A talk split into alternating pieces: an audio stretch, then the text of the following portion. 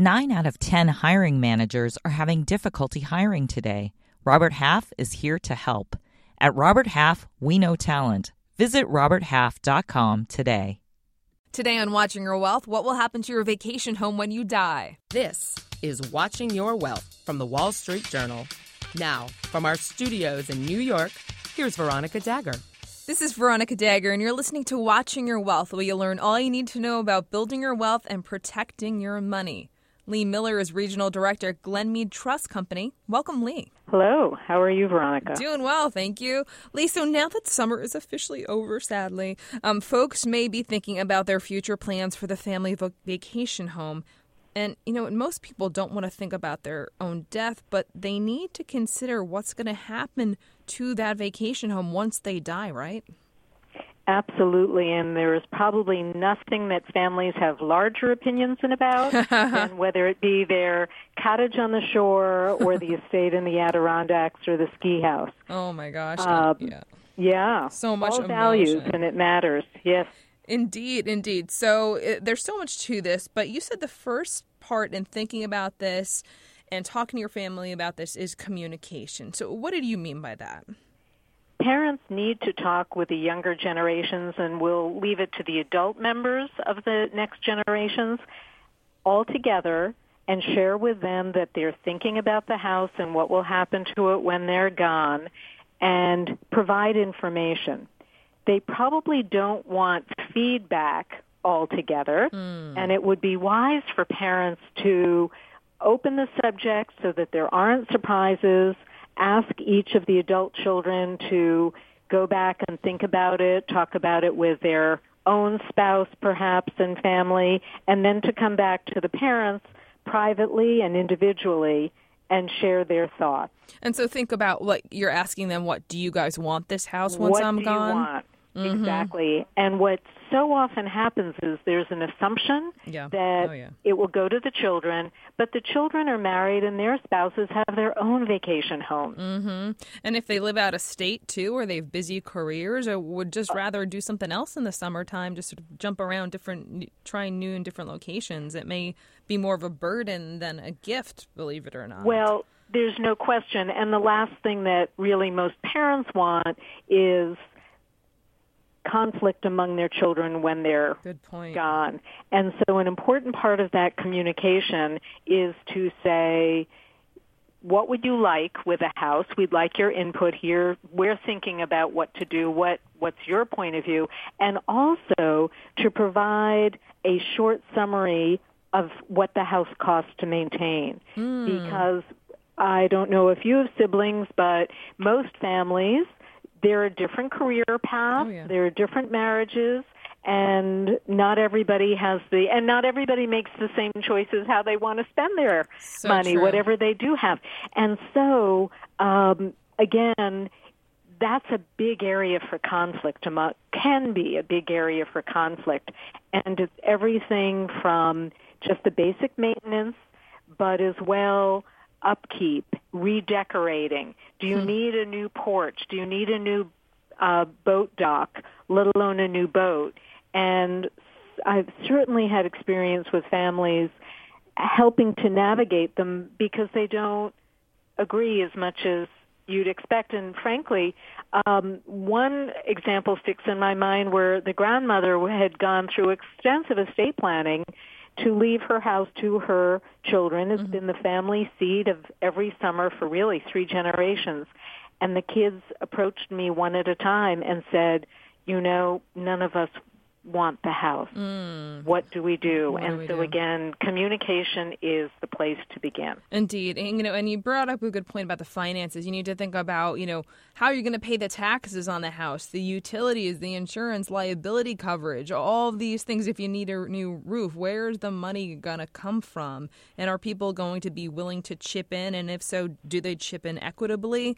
Uh, what's the situation? So these are all things to think about with money say for example you have all different um, siblings who are interested in a house. I've heard that scheduling a house a vacation house can be just quite a nightmare. So i'm wondering if you have any thoughts on that any tips about scheduling the use of using that vacation home? And generally with the three main holidays of the summer season, Memorial Day, Labor Day, and then 4th of July in the middle, often there's a lottery so that families get one of the choice weekends and um, sometimes it can be on a rotating basis. Uh, and identify that there are peak, just like when you rent a house, yeah. there are peak rent, rental weekends. And so it wouldn't be terribly different from, you're renting it from your own family is really what uh, it's like. And so you can't get all the best weekends. Um, a question that recently came up, um, and aren't we in the 21st century? What if I get my two weeks or a month am I allowed to rent the house out? Can yeah. I Airbnb, Airbnb. it? Mm-hmm. You know, whoever would have thought of that? But if it's not addressed, then there's no rule that says I can't do it. Indeed. Now, you know, I think mom and dad or that matriarch and patriarch are often the house manager, or at least they hire someone to be the, the de facto house manager to set the rules and to set different controls.